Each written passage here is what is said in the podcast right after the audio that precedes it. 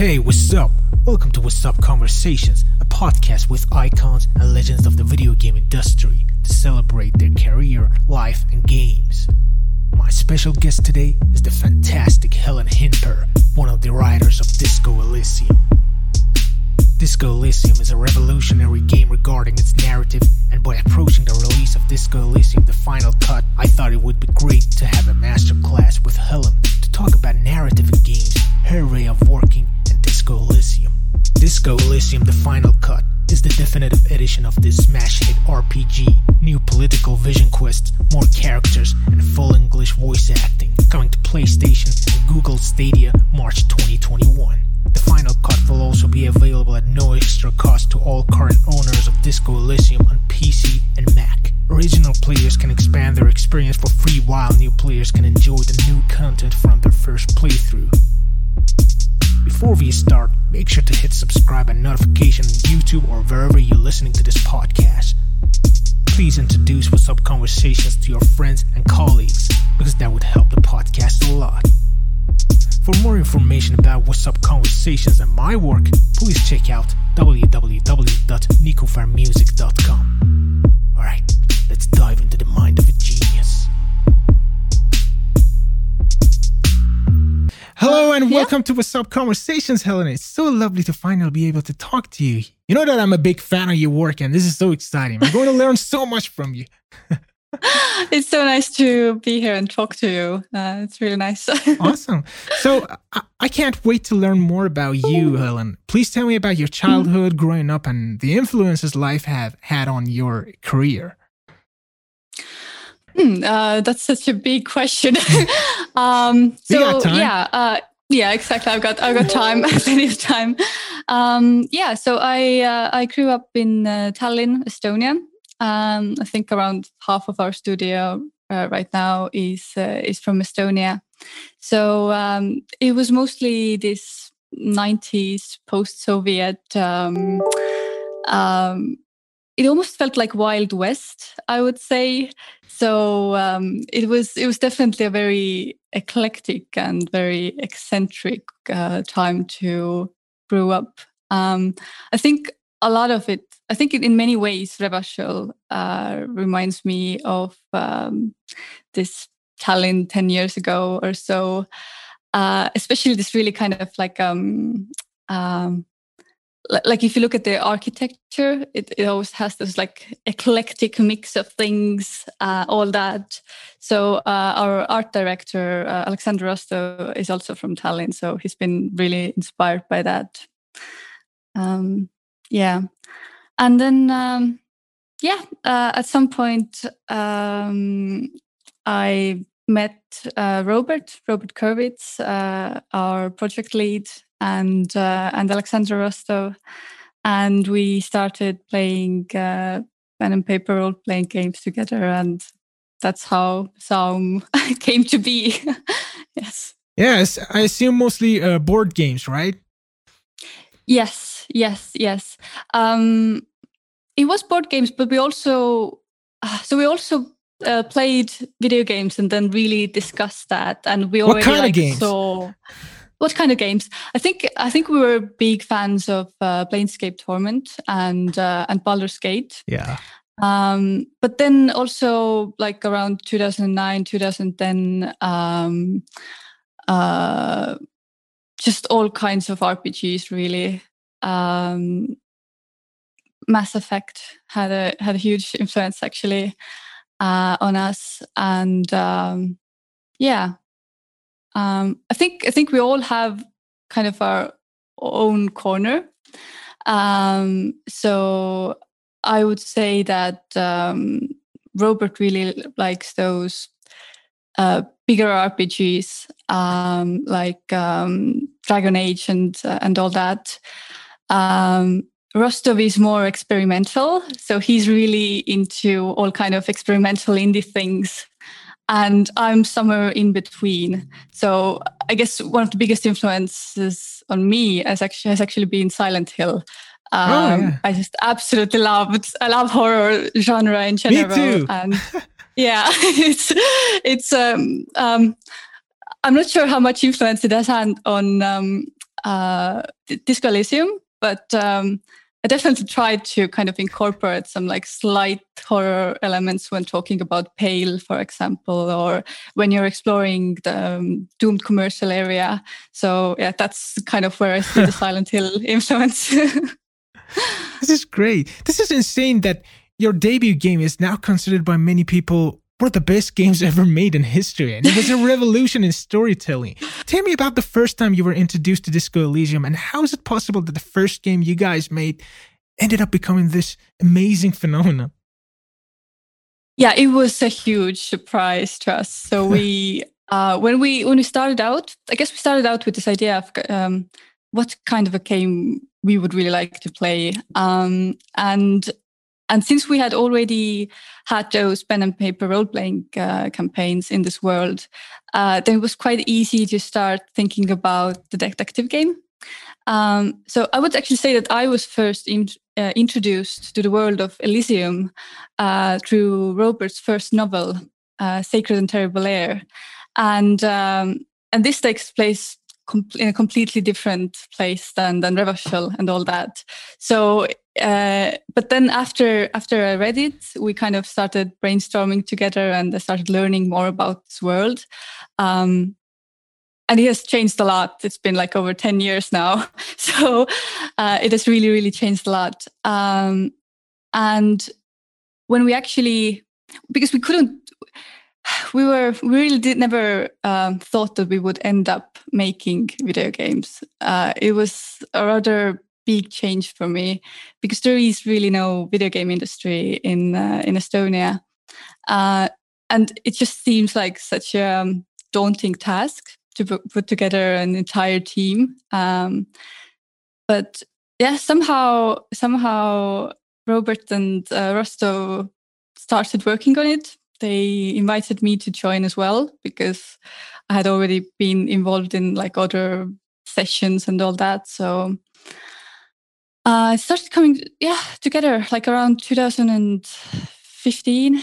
That's around around the time when I joined uh, the development team officially, and um, yeah, it it changed a lot because at first I'd say that at first we really didn't know how to make video games and we didn't know how to write dialogues. So um, I think all my first dialogues they just got completely discarded. um, and then at some point. then you guys point, made a deal with devil, I guess. yes, exactly. something, something, something magical happened at some point. Uh, yeah, I think I think the, the big uh, the big part of it was kind of uh, figuring out uh, uh, skills character. So what what uh, character each of the skill has, and it was a complete su- surprise because. Um, like I would be writing one dialogue in one corner, and then I would read like what my colleagues like Argo Tuulik has written, and I've, I've noticed that oh wait, his logic is doing something completely different than my logic is doing, and they would just kind of like build uh, upon each other's work and all that. So so it was like a very organic way how it all came together, mm-hmm. and and it definitely was a surprise because um, when you have so many writers and so many people working uh, on one project, then I think even the project lead always doesn't know how exactly is it going to come together. Uh, the fact that there are like so many emotions there, like that there's humor and then there's there are like really dark places where the um, uh, text goes. Uh, this is like all when you later look at it, then they're like, hmm, yeah, it does go really dark here. like it kind of it's like it comes in hi- hindsight, I would say. Yeah. Yeah. I don't know. I, I, I read it somewhere. I think it was Robert mm-hmm. that's saying that uh, at the beginning of the pro, uh, uh, uh, this project, he said, uh, "We failed at everything. Let us fail at making games too." Is that true? I think I think I think in some sense this is definitely true. Yes, um, uh, because yeah so we, we first tried to do things that seemed easier like uh, writing novels and um, and uh, Rostov tried to be an artist and uh, I was also trying to publish my uh, poems and short stories and all that. And for some reason like this seems easier but it wasn't working out for us at all. Um, it almost because I think we're mostly like people who work really well together. So we're, we're, when we're all involved in one project, that's when things truly come to life. But when it's like each one of us working in one corner, then we just weren't getting the response we we wanted. So uh, it seemed it seemed incredibly ambitious to start an actual video game studio, and I think for the first at least two three years, I wasn't sure whether it would actually result in anything. so I was like, are we actually gonna finish and ship this game? Are we, or is it just like some kind of um? Uh, but yeah, it uh, it turned out well in the end. Great. I would love to read your poems and short stories. Are they out somewhere? no, they're all in Estonian, I'm afraid. So, so, so, the language is only only spoken oh. by by one one million people. So yeah, uh, lucky them. Uh, th- yes, yes. I guess uh, I guess there was there was another like big shift, like um, changing changing our language that where where we actually expressed ourselves. Um, uh, at least for me, like the first few years were definitely a struggle uh, trying to express myself in English wow. uh, a lot more. Yeah. I never so, thought about it. Yeah, that's another obstacle. Wow. Yeah. so uh, in making games uh, people use uh, all kinds of software and tools to create their artwork but your work mostly relies on your creativity rather than a certain software. However i'm very curious about the softwares you, you've been using to write disco elysium uh, especially considering the complexity of the narration in that game. Um, so we mostly used uh, Articy, Articy Draft, and um, it's this really really wonderful tool for writing games.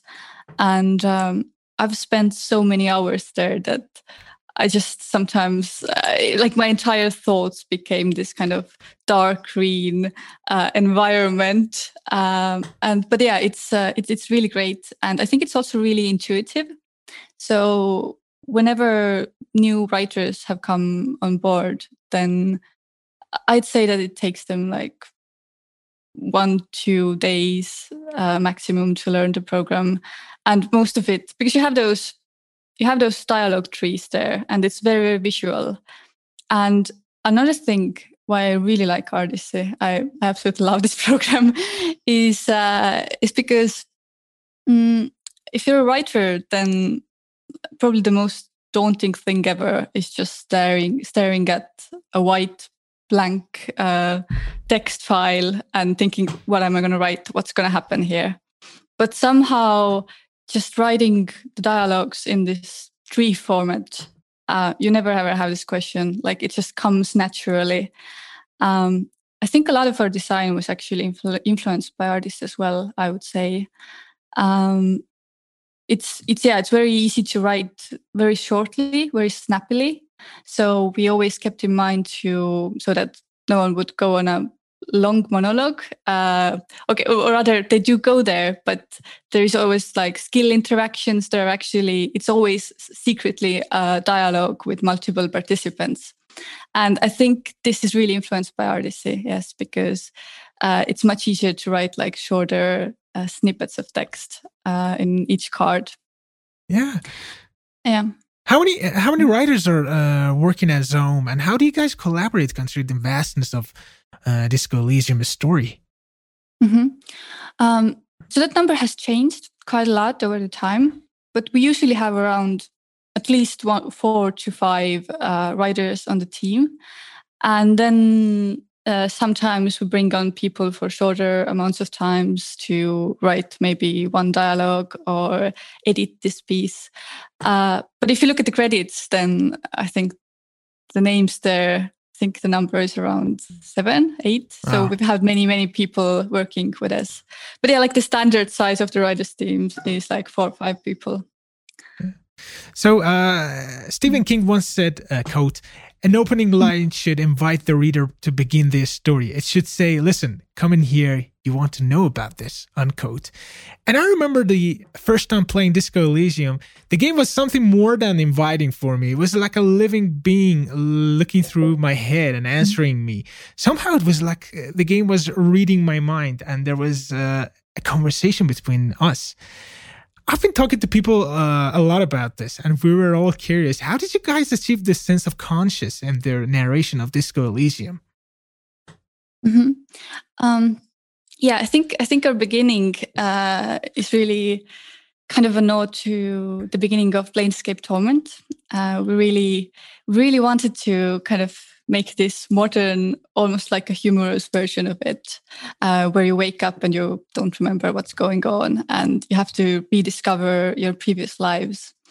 Um, I also think that it's actually, you know, in some ways it's very cl- it's a very classical amnesiac story, uh, but I think that all really classical things work uh, because in some ways the player almost knows what to expect from the story. So like some kind of um, anxiety is is taken away from them. Um, they have like more time to kind of focus on what actually starts unrolling. They're like, okay, I don't remember uh, who I am. Uh, I'm I'm drunk, so I must be a party animal. There are already things that are assumed, and uh, and this can really work in in the favor of uh, of a writer. So you can really use all those tropes to actually start exploring, uh, like consciousness, for example. And um, yeah, this was this was uh, one of the things that uh, was really really important for us. Um, so basically, our our skill system mm, when we were playing I think I think it comes from the fact that as role players, uh, we were all the kind kind of role players who just like to put a lot of uh, skills in charisma and intellect and all the dialogue related skills. So we just kind of thought, oh, what it would be like if you just made a game out of mostly those types of um, skills, just only get the really juicy part in. And uh, and at the same time, I think it's also a really intuitive idea. Uh, I think all people I've spoken to about it, they immediately grasp because we all have so many different voices in our head, just constantly exactly. yakking away. Yeah. Uh, so yeah, it just seemed seemed like a really intuitive idea. Yeah, this now that you've mentioned that the sense of amnesia is really helping to kind of understand the character and the word. It's like okay, there is this uh, uh, undiscovered character at the center of this game, but he doesn't know anything about his past. Maybe I am this person and I should find out about my own past. So this is really making it easy to kind of understand the character. And I think this game does it pretty well. Yeah, uh, they're like basically we use it as a way to build up uh, a new character. So um, the player is given these tiny bits of information about the past and the question then is how do you react to it? Do you now want to become some other kind of animal now or do you want to continue the life that you led before? And at the same time we use skills to really talk about how difficult it is to change as humans. Um, so even if you've kind of made that conscious uh, decision that you're going to change, you might still have electrochemistry uh, chipping in and saying that, hey, you should really get a drink now, even though you've kind of said that, okay, I'm not going to drink anymore. I'm not that kind of a person anymore. Uh, new year, new me. Um, it's really hard to get free of those obsessive thoughts. So, yeah, I really like how our skill system makes it kind of very, very easy to uh, understand what's going on there. And I hope that in some ways it might also be an inspiration. So I really like um, Harry's character because he's kind of my uh, biggest fears. So he's someone who has really, really let himself go. But at the same time, this gives him some sort of freedom to really test the boundaries of the society. And he almost becomes like a trickster. And he's also very very emotional he really dives into uh, all his emotions so all that is like very inspiring to me to write and and to play and to kind of see see that character come together yeah we're talking about uh, mm-hmm. a future with my, my friends and uh, mm-hmm. and i was uh, saying that uh, Disco Elysium is kind of like a futuristic game because I think in the future we kind of like uh, uh, uh, think about a situation. For example, uh, tomorrow morning I'm gonna face my boss and talk about something with my boss, and in the computer we're gonna uh, say, okay, this is the this is the uh, uh, situation. How is it gonna turn out if I do this, yeah. if I do that, and and, and this game was something like that. it's very interesting. Yeah, and and in in this game, uh, uh, it's kind of changing its perspective constantly. Sometimes it's like a the first person story, then a third person, and suddenly it becomes a very direct, and it feels like a second person perspective. How did you guys achieve this change of perspective throughout the game? I think I think it might be that um, as as writers, we're a really diverse bunch of people. So, but it feels also time, very coherent. Yeah, yeah, it does, it does. But, uh, but that's because we kind of made uh, the decision to uh, really incorporate uh, all this kind of like almost. It's it's so eclectic at times, right? Uh, uh, and I remember like when we were writing, then I think in some ways, like a lot of the tiny side quests and um, like being able to go become a torque dork and learn a lot about the motor carriages or the sandwich quest or those tiny pieces. Um, a lot of it came from actually us procrastinating, I would say, on the actual writing tasks. So someone would have like this, oh, okay, this is the quest that I have to write. You know, I'm writing the working class woman. Uh, I know the end point, what's going to happen there, um, all that. But instead of writing it, I actually start watching videos about cockatoos and then write the tiny cockatoo quest uh, line. Uh, so, and but but I think the genius here, um, and it was it was mostly like Robert's decision, uh, was to keep all those tiny parts in. So it kind of became part of um, Harry's uh, character that he's this kind of almost like hyperactive uh, personality, but but actually it's just like five six writers trying to focus on the task and and really failing at it at, at times. Um so yeah uh it works out wonderful if uh, but if, if you would try to write for example a character that doesn't allow that much eccentricism then it would be definitely something completely different and we would have to had cut those parts yeah I'm gonna be honest. I, I believe mm-hmm. like 90% of the games have awful stories. they are very cliche, mostly uh, ripping off films, boring dialogues, mostly relying mm-hmm. on uh, lores rather than characters. But Disco Elysium not only has this uh, fascinating uh, interactive story, but it's very brutally honest game. It talks about subjects that uh, we all experience in our daily struggles, and it talks about uh, identity, dreams, failure, and governments and their problems and errors. How do you kind of translate these real struggles into an entertaining game? Mm-hmm. Um, I think gaming industry in general, it's kind of moving towards this point where a lot of games are trying to do everything. So it's almost like it's almost as if like all gamers are in search of this ultimate game that's going to be you know uh, the shooter game the rpg i know what you uh, mean i mean uh, if if, if exactly. it was some, someone else they would probably say okay this go is an awesome story now we got to have a great shooting system here exactly gotta, it's got to be an open world and, a, and a, I don't know exactly. a weather system, system. yeah exactly exactly exactly uh, but yeah, um, we really focused on story uh, because we knew that this is where our strength lies, and and it was also really reflected in the production.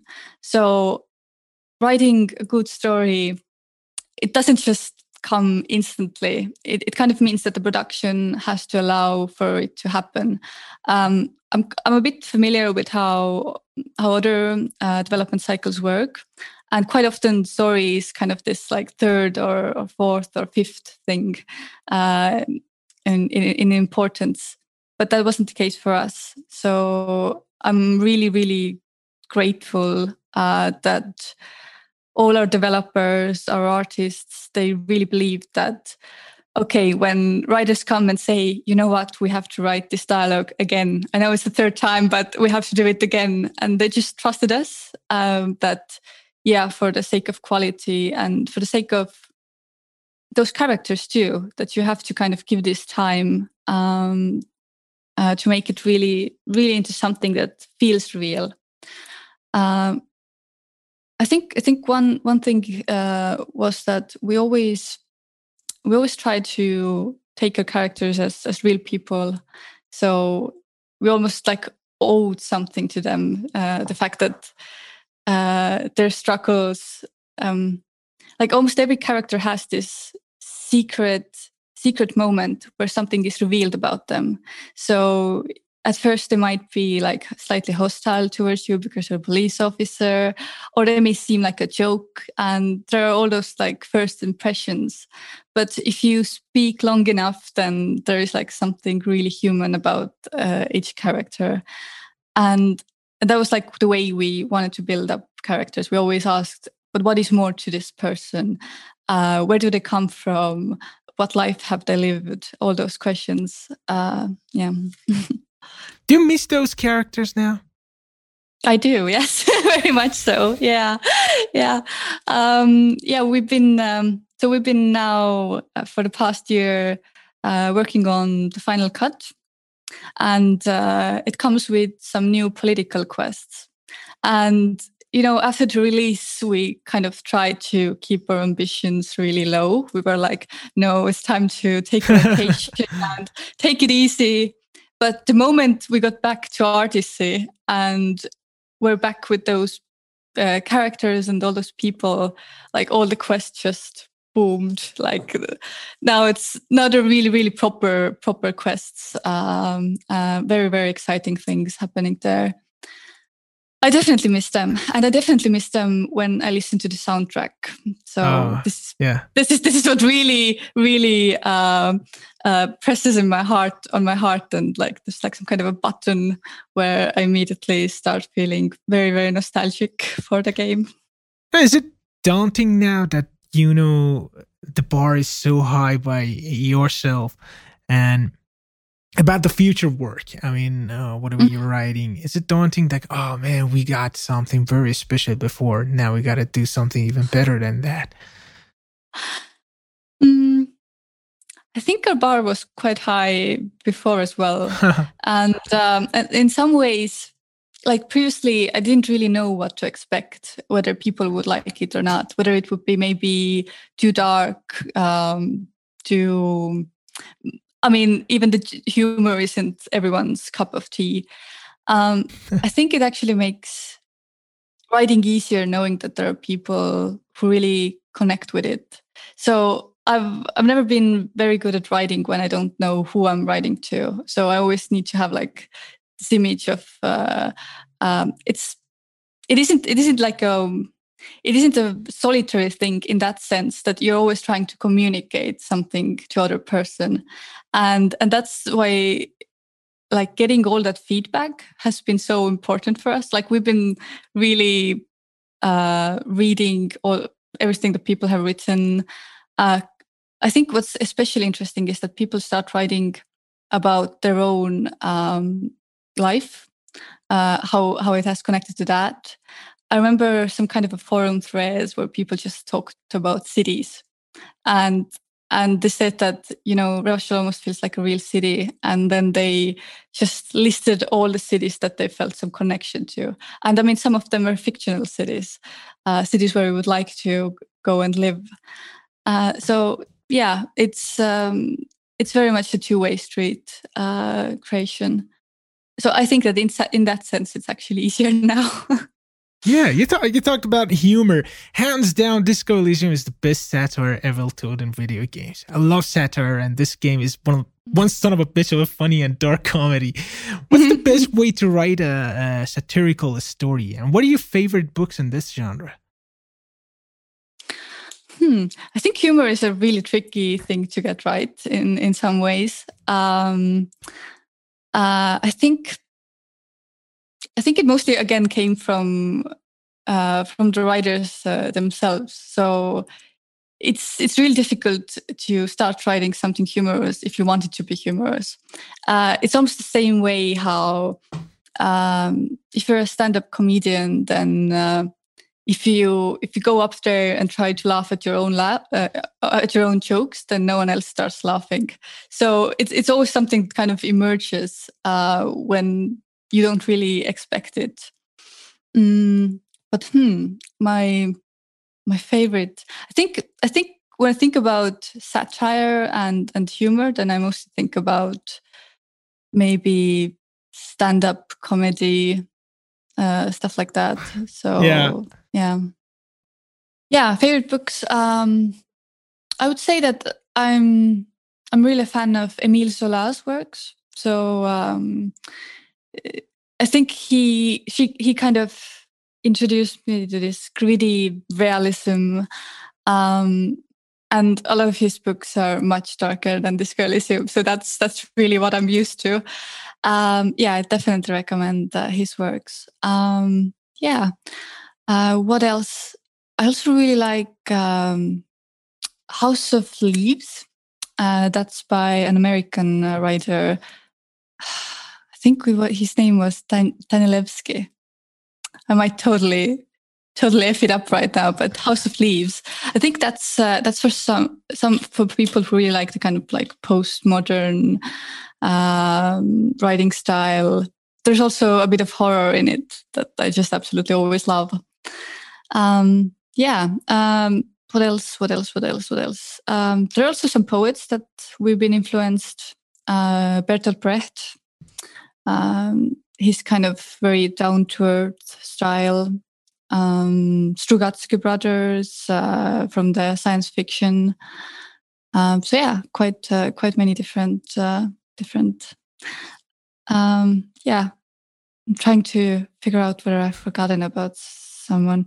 I know that we get um, we get um, people quite, quite often say that um, our writing style and the world we've created is very similar to that of uh, China Miéville. Uh, but that was, yeah, so he's uh, City and City. And um, uh, he also creates those like very realistic worlds where something is slightly off.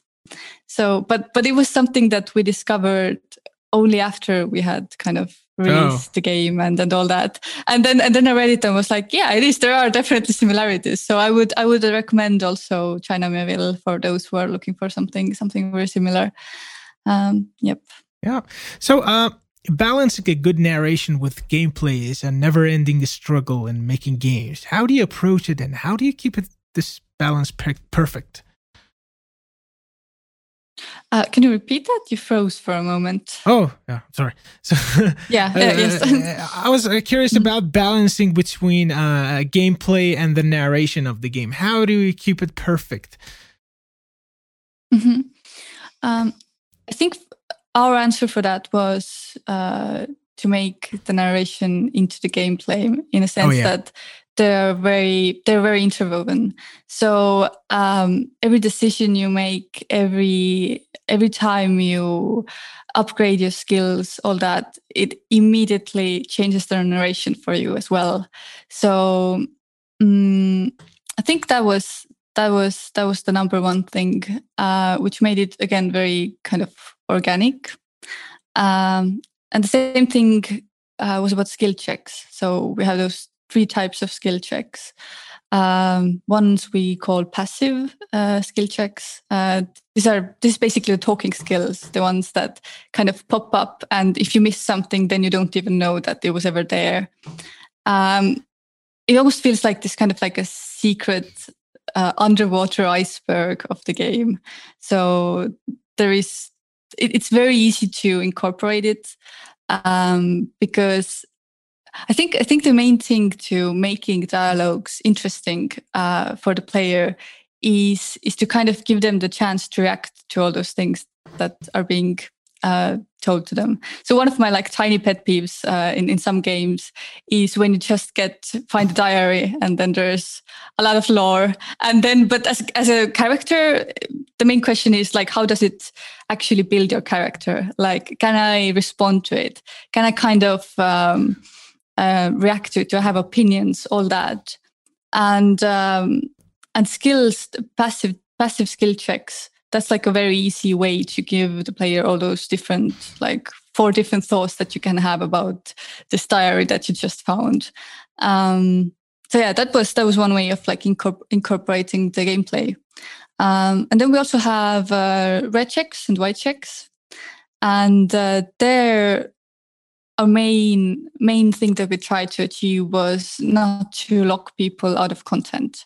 So I know that I'm quite guilty of uh, save scumming in, in games, and um, I, I, think everyone is secretly. But but we really tried to make it so that um, if you fail something, then it becomes part of your character, part of the uh, narrative arc. Uh, something happens, uh, other people react to it. You kind of uh, blunder uh, up some lines, stuff like that. And I think what's, what's really interesting here is that you can actually secretly also see how, for example, Kim, your partner, uh, like messes up some skill checks. So, for example, the way he tries to suit down the body and then misses and all that, that's also like a secretly some kind of a skill check that just didn't uh, didn't plan out for him. Um, and then, of course, uh, we also have the thought cabinet, um, which was again a very natural thing in the sense that we wanted to make everything very psychological. And it seemed nice to have this other inventory uh, inventory for your thoughts. Um, and i think robert has also mentioned it that it was part of the um, it was it was part of the plans that we had in the beginning but then for some time we almost like not that we did, forgot about it, but it was really a mess for until like a few weeks before the release, uh, when we kind of uh, went over it, uh, really uh, thought about how it works, um, all that. Um, so it's kind of an element of surprise Mm, I do personally quite like that. I think one of my favorite thoughts there is uh, is is a bit controversial one.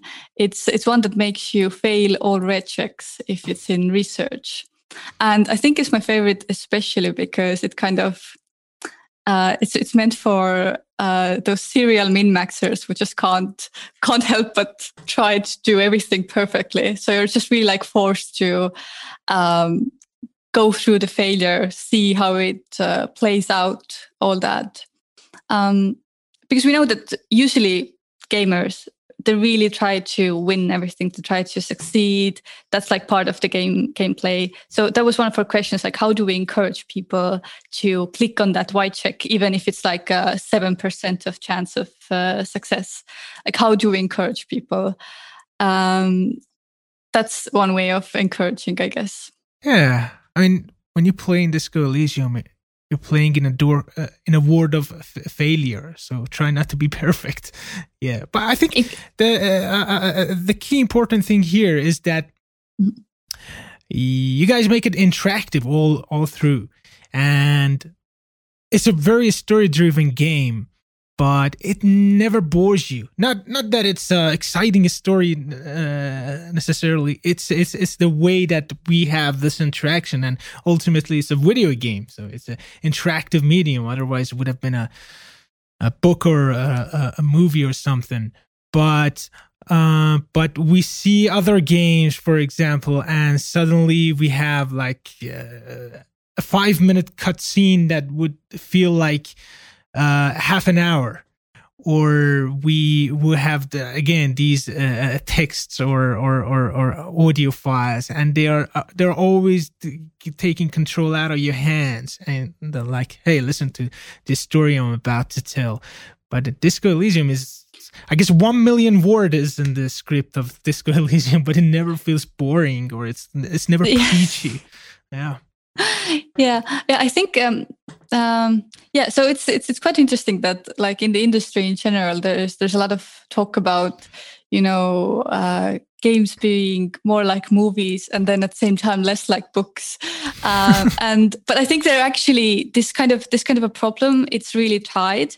So i think that usually when uh, people are against like story heavy games or uh, story driven games then th- that's that's mostly because they feel that this is like a time where you just kick back and uh, the control is taken away from you um, while as, as i mentioned that earlier as well i think people are mostly interested uh, in the story uh, if they have some way to react to it if they if yeah. it's something really really personal um, so that's why we never really have those like standard cutscenes there. Um, I mean, of course, in some ways, I also understand why cutscenes are in other games. So quite often, yes, you're, if you're in a, if you've just been in a really, really difficult uh, boss fight, then for a moment maybe you just yeah. want to kick back, put down your controller, all that. So that's that's like a different way. But I think it it shouldn't be the only way of driving the story. Um, there should definitely be something that's kind of more harmonious uh, with the gameplay itself. Um, yeah. Yeah. So, uh, tell me about your favorite games and recent game that inspired you recent games. Um, so recently, I think um, I think the last thing I played uh, was uh, was Cyberpunk, as, as everyone oh, yeah. uh, has been playing Cyberpunk. Yeah. Um, How do you think about think, the narration in that game?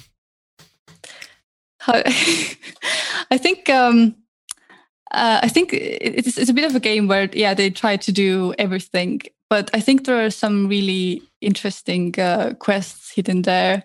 Um, I think one of my favorite things uh, is that they actually took the diving mechanics, mechanics or the swimming mechanics, and then made it into a quest where you can explore this underworld, oh, yeah, underwater yeah. world.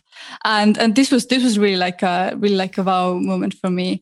And um, and then the other thing, I guess, I really understand also how why they wanted to kind of write two different um, main characters. So you're playing uh, and you're playing uh, Johnny, and um, and this kind of a change. I think I think it was quite inspiring for me. Like we've been definitely thinking how to maybe incorporate that more. Uh, I think it's there's there's a lot of potential there in uh, basically putting the player in a completely uh, different character's shoes for a moment. Um, I just, I guess, I wish they they would maybe have gone more deep into it, but then again, they would be a exactly. completely another game and all that. So this is something tricky. The other day, I was playing mm-hmm. uh, Assassin's Creed Valhalla, and mm-hmm. you could again choose between male and female, but yeah. it doesn't matter uh, the the the way uh, people interact with you stays the same, and it's kind of unnatural because back in those time of uh, like Assassin's Creed Valhalla, mm-hmm. people wouldn't talk to a male or a female in the same way. Like I, my character was a female character, and I was approaching and and leading the whole town, and I was thinking people would say, "Oh no," they would be a little bit sexist here, but yeah, that, that wouldn't work in that game because people would find the developers sexist. But but uh, uh, how do we how are we gonna fix this? Is it better to have the, like a, a one gender, but kind of change everything towards that, or the the dialogue's got to change? I think I think this is definitely um, it's a choice. So you can have this character where you can create.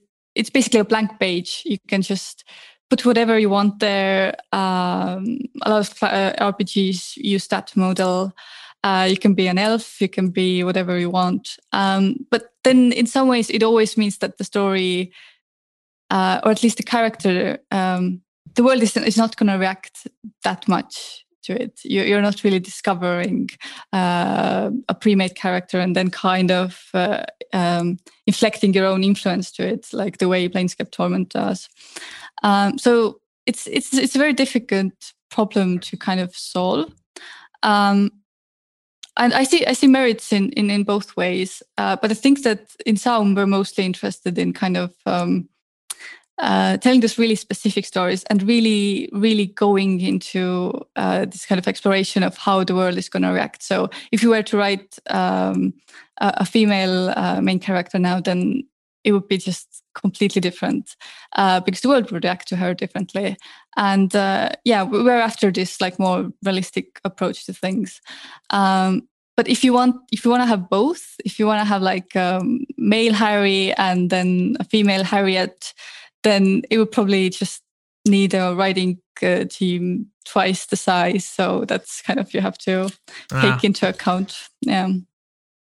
Yeah, but that would be great. I mean, uh, uh, uh again, yes. for, for, for clothing system, for example, mm-hmm. you, in some of these RPGs, you dress like a schmuck and talk to people the same way, like you when you dress up something very elegant. I mean, I mean, we put a lot of uh, uh, time and money into making like a better system or making something very realistic, but these are kind of uh, if forgotten uh, part of realism of games.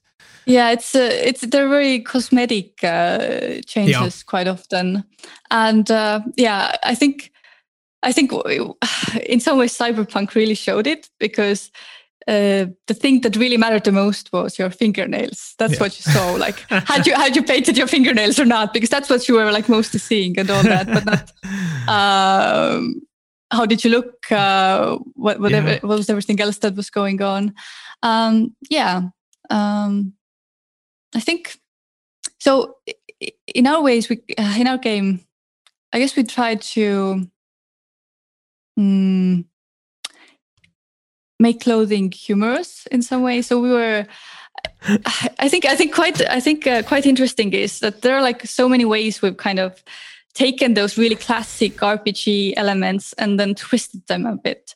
So, for example, we have uh, we have our own dungeons. Uh, our dungeons is uh, the Doomed commercial area, and and then there is also like this um, rather arbitrary way how uh, you put on some armor and, and, sometimes it isn't even armor and then it gives you like um, more strength even though it's actually just like a coat that doesn't offer any protection whatsoever so so we really wanted to take this idea and kind of twist it so that's why you uh, quite often have those like almost imagined uh, bonuses uh, attached to all those items but I think it also talks about the way how, like, a lot of it, like our strength uh, is imagined. So if I put on like some really cool clothes, yes, I'm gonna feel better.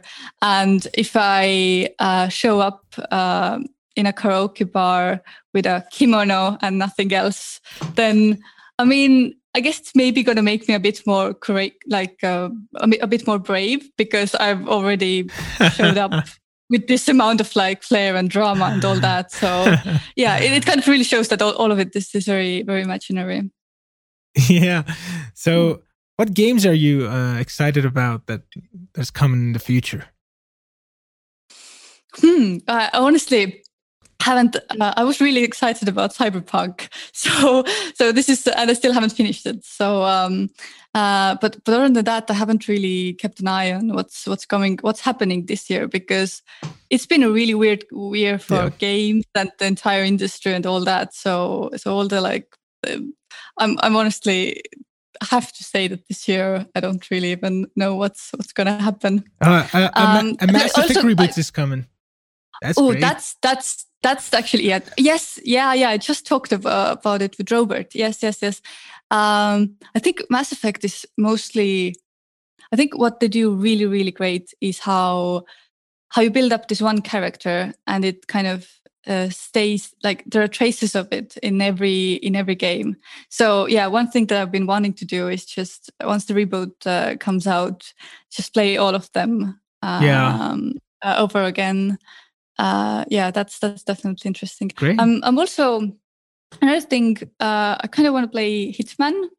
Uh, I oh, think yeah. that's uh, that's what uh, Rostov is uh, is playing right now, and it seems that there's a lot of like situational comedy. Uh, yeah. He told me how he managed to eliminate someone with those. Um, do you know those like yellow signs that say "wet floor"? Yeah. and he has used that as some kind of a murder weapon, and it somehow it spoke to me. It like I've looked at those yellow signs, and it yeah, it awakes something dark in me, and I like that Hitman is using it. I mean, they have the best sense of humor in Denmark. I mean, Danish people yes. are the best dark humor. Awesome. Actually, oh, yesterday, yesterday I had an interview with a UI mm-hmm. designer of Hitman. Yeah, they're awesome. Ooh. yes, cool yes, yes, yes, yes, yeah. yeah. I think I think I think in general I like I like dark humor. Obviously, uh, that's that's why I really like GTA, for example. Uh, I also like games that actually allow us to really connect with the really dark sides of us. So it's actually the opposite of what you know uh, American conservatives talks about how video games ruin people no it's actually a good thing that we're able to like yeah. really connect with those kind of like almost murderous uh, rage in us uh, to something that's so imbecile and kid-like like gta this is yeah. crazy that when you give freedom to, to, to the player i mean uh, the other day i was playing uh, hitman 2 actually i'm playing the mm-hmm. uh, three games and i was supposed to disguise as a barber in a, a, a indian town and then this target, which was a kind of like a mafia lead in the town, would come mm-hmm. to the to the barber shop and I would like kill him, right? So I went and I don't necessarily kill people in Hitman because I feel guilty about it.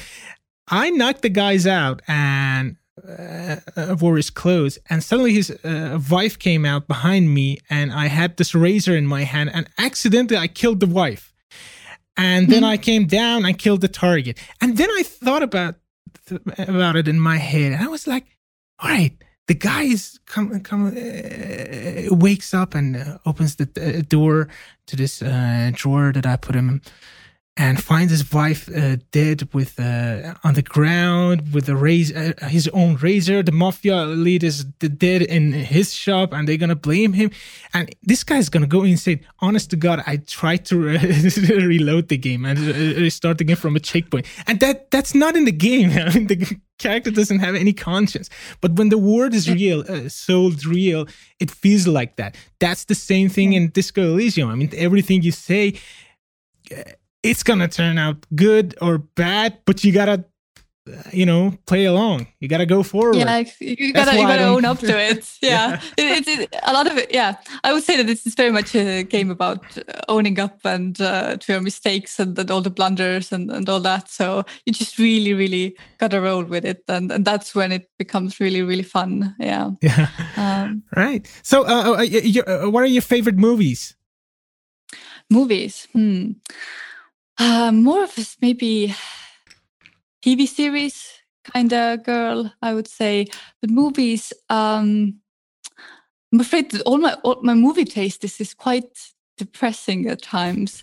So one of the um, I like um, I like Danish movies. Oh, me too. Denmark. Yeah. Yes, yes, yes. Um, I like uh, the Pusher series. Um, oh, Nicolas Winding Refn. Exactly, exactly. You're a type uh, of girl was... that who would like uh, Lars von Trier, right? Oh yeah, I, I do like Lars von Trier. exactly. I think I think that's that's kind of the rabbit hole where I where I started. Um, and then there are other like um, uh, Joachim Trier. Um, they have the same last name, but they're not related, as I can understand. But they both make great movies. So oh. he's Oslo, uh, thirty first August. Uh, I think that's one of. Oh yeah, yeah. One of my favorite movies. Do you know it? No. I think I watched it. Um, no, yeah, that was another movie mm. from Paul Paul Greengrass. Yeah, mistaken. Yes. Yeah. Right. Yes. Yes. Yes. How about uh, so, Thomas yeah, Vinterberg? Yeah. Uh, this year he, he, has another round, which is uh, competing for Oscar. Have you watched it? Uh, I haven't. I haven't watched it ah, yet. go watch it. Th- that's no. a Disco yeah. Elysium game. another round. Yes. Yeah. Yes. Yeah, but uh, yeah, there are also like many TV series that uh, we've been really influenced by. Um, True Detective, I think, were oh yeah uh, mentioned here and there. Yes. Um, yep. Um, what else? Twin Peaks, of course. Oh yeah, that's Peaks, like yeah. a, classic, a classic there. Yeah. Yes. Great. So, thank you so much, Helen. You're a kind, talented, and mm-hmm. self-aware, beautiful soul, and your work is inspiring and thought-provoking. You're a great example for a Wonder Woman to all the girls out there who dream of becoming a great storyteller like you. Thank you for everything and thank you for your time. Thank you. Yeah, thank you for the interview. It was really nice to talk to you. Yes. awesome. Thank you so much.